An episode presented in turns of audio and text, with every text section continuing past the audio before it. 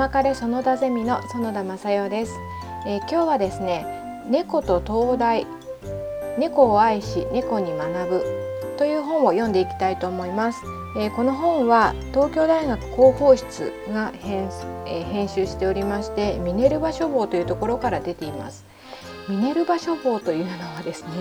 学術書を専門にしているあの出版社でしてそこがそのまあ東大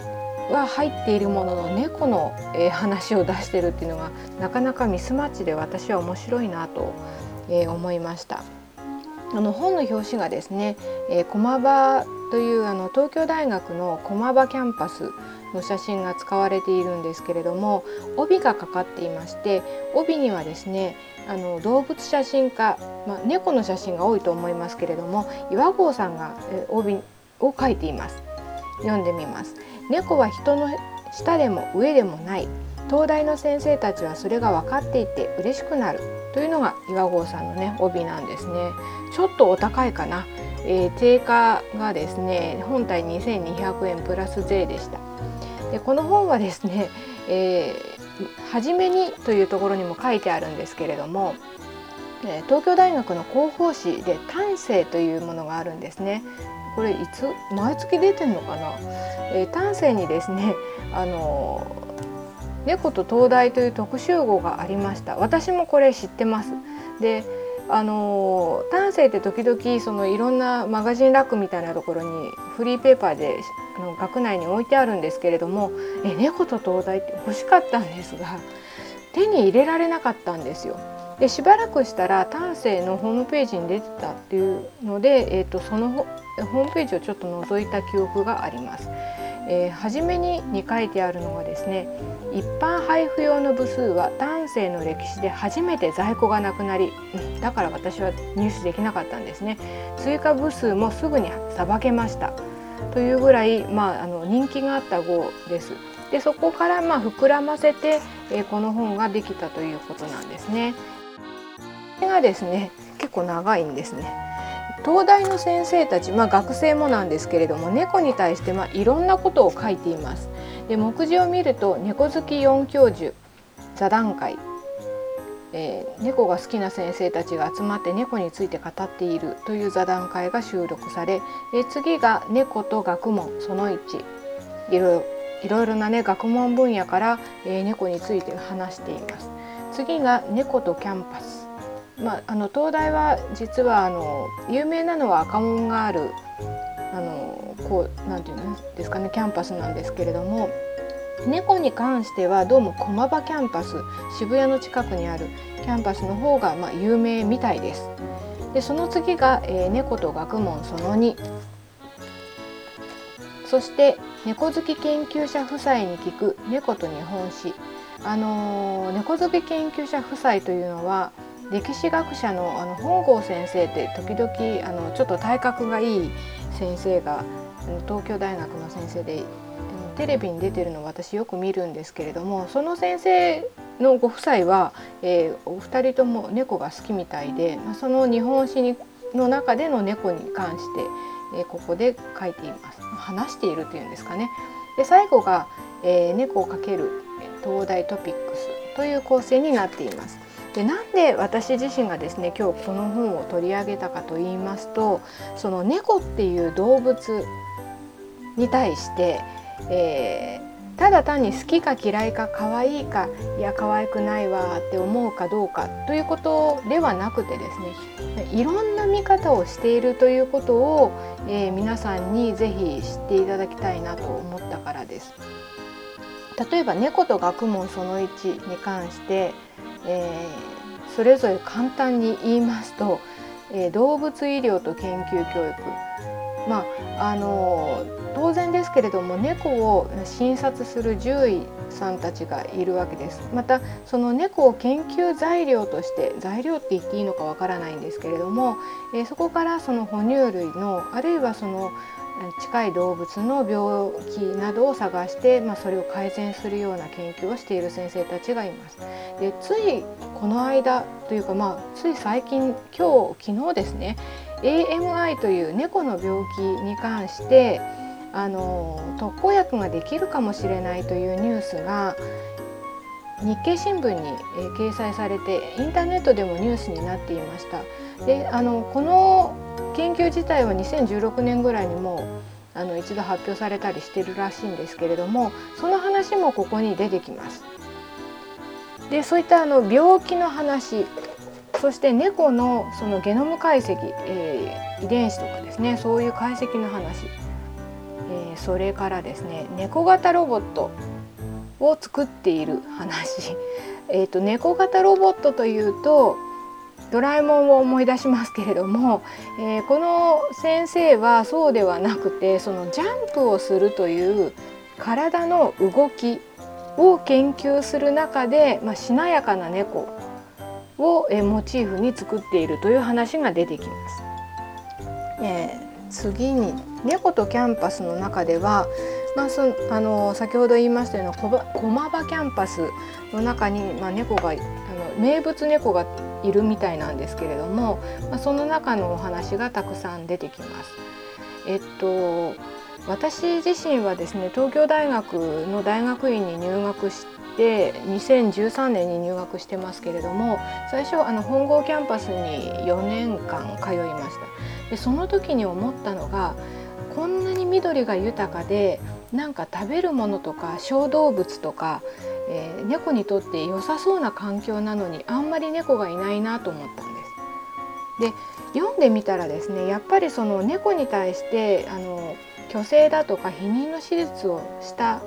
え、過去があったらしいんですね2000年代ぐらいに大学の中でそういうことをしたらしくてそこからはあのあまり猫が増えないようになってきたそうです。でもやっぱりあの猫に餌をあげる人とかもいるらしくてですね。あの全然いなくなっちゃうわけではないんですけれどもただまあ東京大学のキャンパスってですね本当に緑が豊かですごく気持ちがいい場所なんですね。ああそこはもう猫にとってパラダイスじゃないかなと思います。大学に入った時にそのこんなに緑が豊かなキャンパスなのに猫がいないということに気がつきましてもしかしたら獣医科でその避妊手術の練習として猫に手術をしてるのかしら？なんて勝手に考えてたんですけれどもそれは違ったそうです。ちょっと安心しました。そして後半の猫と学問その2の方ではちょっと文系の話が、えー、いろいろ出てきます。文学ですとかあるいはその過去に歴史上描かれている猫の話そして、えー、猫ブームの理由とかですね、まあ、そういったことが書かれています。ちょっと私が気になったものをいくつかこれからご紹介していきたいと思います。最初のパートの方ですね。猫と学問その1こちらは理学系医学系工学系のお話がたくさん出てきます。で本当にあの昨日今日話題になっている AIM というそのものなんですけれどもこれはあの新しい遺伝子なんだそうです。でこれがですねあの、まあ、特効薬を作ることができるんじゃないかというふうに考えられています。猫ってあの腎臓病で亡くなることが多いんですけれども、まあ、今日読んだ日経新聞の記事ではその猫の腎臓病の働きが生まれた時が一番よくてだんだんだんだんというかもうほぼずっと効いてないそうなんですね。なので最終的にはその腎臓関係の、えー、まあ、悪くなった状態で亡くなる猫が多いんですけれどもこの宮崎先生という方が開発している、えー、まあ、研究している内容を突き詰めていくとですね猫が長生きするかもしれないということが、まあ、今日の新聞にも書かれていましたし、まあ、この本にも書かれています。寿命が2倍になるっていうことはだいたい30年ぐらい猫が生きるということなんですね。でちょっと私はこのあの研究の内容詳しくはもちろんわからないんですけれどもあの30年生きる猫を飼う時には多分飼う方がめちゃくちゃ考えなきゃいけなくなると思うんですよね。今だとだいたい15年ぐらい猫って生きていくと思うんですけれどもその飼う側のなんか心持ちといいますか覚悟といいますか、まあ、そういったことがすごく、えー、問われることになるんじゃないかなというふうに私は考えました。で今この宮崎先生の、え研究に対してですねもうぜひ進めてくれと薬を開発してくれということであの東京大学にですねたくさんの寄付が集まっているそうです。なんかあの珍しいことらしいんですねこんなに一般の方からの寄付があるというそういう状況が、えー、今あるということが書かれています。また今新型コロナウイルスがあのまだねなかなか落ち着かないんですけれども猫もねあの新型コロナウイルスに感染するそうです。ですけれども新型コロナウイルスに感染した猫は明らかな症状を示さないことが分かっているということだそうです。でもねあの鳥インフルエンザって冬になると話題になりますよね。ウイルス学が専門の川岡先生という方があの一章書いてるんですけれどもえその中にですねえこのように書いてあります。インフルエンザウイルスはもともとはカモなどの野生の水菌類が持っていたウイルスが始まりといいます。危険なのは高病原性鳥インフルエンザウイルス。人が感染した場合の死亡率は50%にも上り猫をはじめ猫科の動物も感染すると死んでしまうそうです。猫や、え人だけでなくクジラもアザラシもインフルエンザになります。そうなんだ。鳥から感染することが多いです。ということで、えー、紹介されているんですけれどもあの、まあ、コロナウイルスだけじゃないそういういろんなウイルスに関しても動物から学ぶことが多いんだなというふうに思いました。そして工学系の中にはですねやっぱりその猫型ロボットすごく面白いんですけれども柔らかな、えー、ロボットというのはなかなかあの今注目されていまして柔らかといってもそのロボットそのものが柔らかい場合と柔らかい動きをする、ロボットがいるんですけれども、まあ、その両方がないとですねその人間に変わるようなえー、例えば労働をしてくれるとか、えー、新しい分野のロボットっていうのがなかなか出てこないからですよね。でそういったことを猫をモチーフにして研究されている先生もいらっしゃるようです。そして猫と学問その2のところでは、えー、文系の話がたくさん、えー、まとめられています。まあね、猫はねずっと昔からにずっと昔っていつなんだって思いますけれども あの人間と一緒に暮らしてきたわけですけれども、えー、やっぱり昔はですねあの液獣としてつまりネズミを食べてくれるいや退治してくれる、えー、動物として、えー、猫が重宝されていたという時代があったそうです。でその猫を貸したり借りたりすることも豊臣時代にはあったそうでそのネズミを退治するためにあそこの家からちょっと猫を借りてくるみたいなことがあったし江戸時代にはその猫の売買というものがあったということが紹介されています。私がここで面白いなと思ったのはその猫って別にあの人に言われなくてもずっと昔からネズミを取っていたわけですよね。でちょっと読んでみますね。猫は昔からネズミを取っていた。しかし放し飼いにしてネズミ飼い対策とするのは猫への眼差しの社会的な変化である。16世紀の都市では猫は液獣として注目され放し飼いにする動きがあった。猫の窃盗売買の禁止猫を窃盗するんですね。猫の窃盗売買の禁止は急激な猫需要の増大から放たれた猫を盗んでは転売する輩が現れたことを意味する。戦国時代の合戦には人狩り人身売買が伴っており猫にもその予風は逃れまいと書いてあります。なるほどねえそしてその町に住む人たちが自発的にこういうふうにしようああいうふうにしようみたいなことを話し合って決めたこととその時の政治家が、まあ、こういうふうにしなさいというふうに決めたことの関係についてはどちらをどう重視するのかとか、まあ、あのどのようなお互いの力関係があるのかそういったことを想定しながら、え時代や地域とか事象を扱って歴史学では議論されているというふうに、え紹介されています。この本は猫に対して、まあ、いろんな見方をしているんですけれども、まあ、そうしたその猫の飼い方みたいな生活習慣であっても、ま、すっかり変わってしまうことがありますよね。昔は放し飼いにするのが良かった。今はもう家から出さないでほしいみたいな風に変わっています。そうしたことがすっかり、えー、様変わりします。でそういった背景には社会の動向とか日常生活に、えー、入り込む権力がもしかしたら関係しているのかもしれないということを考えながらいろいろな事象を見ていくとまあ面白いですよねということにまとめられています。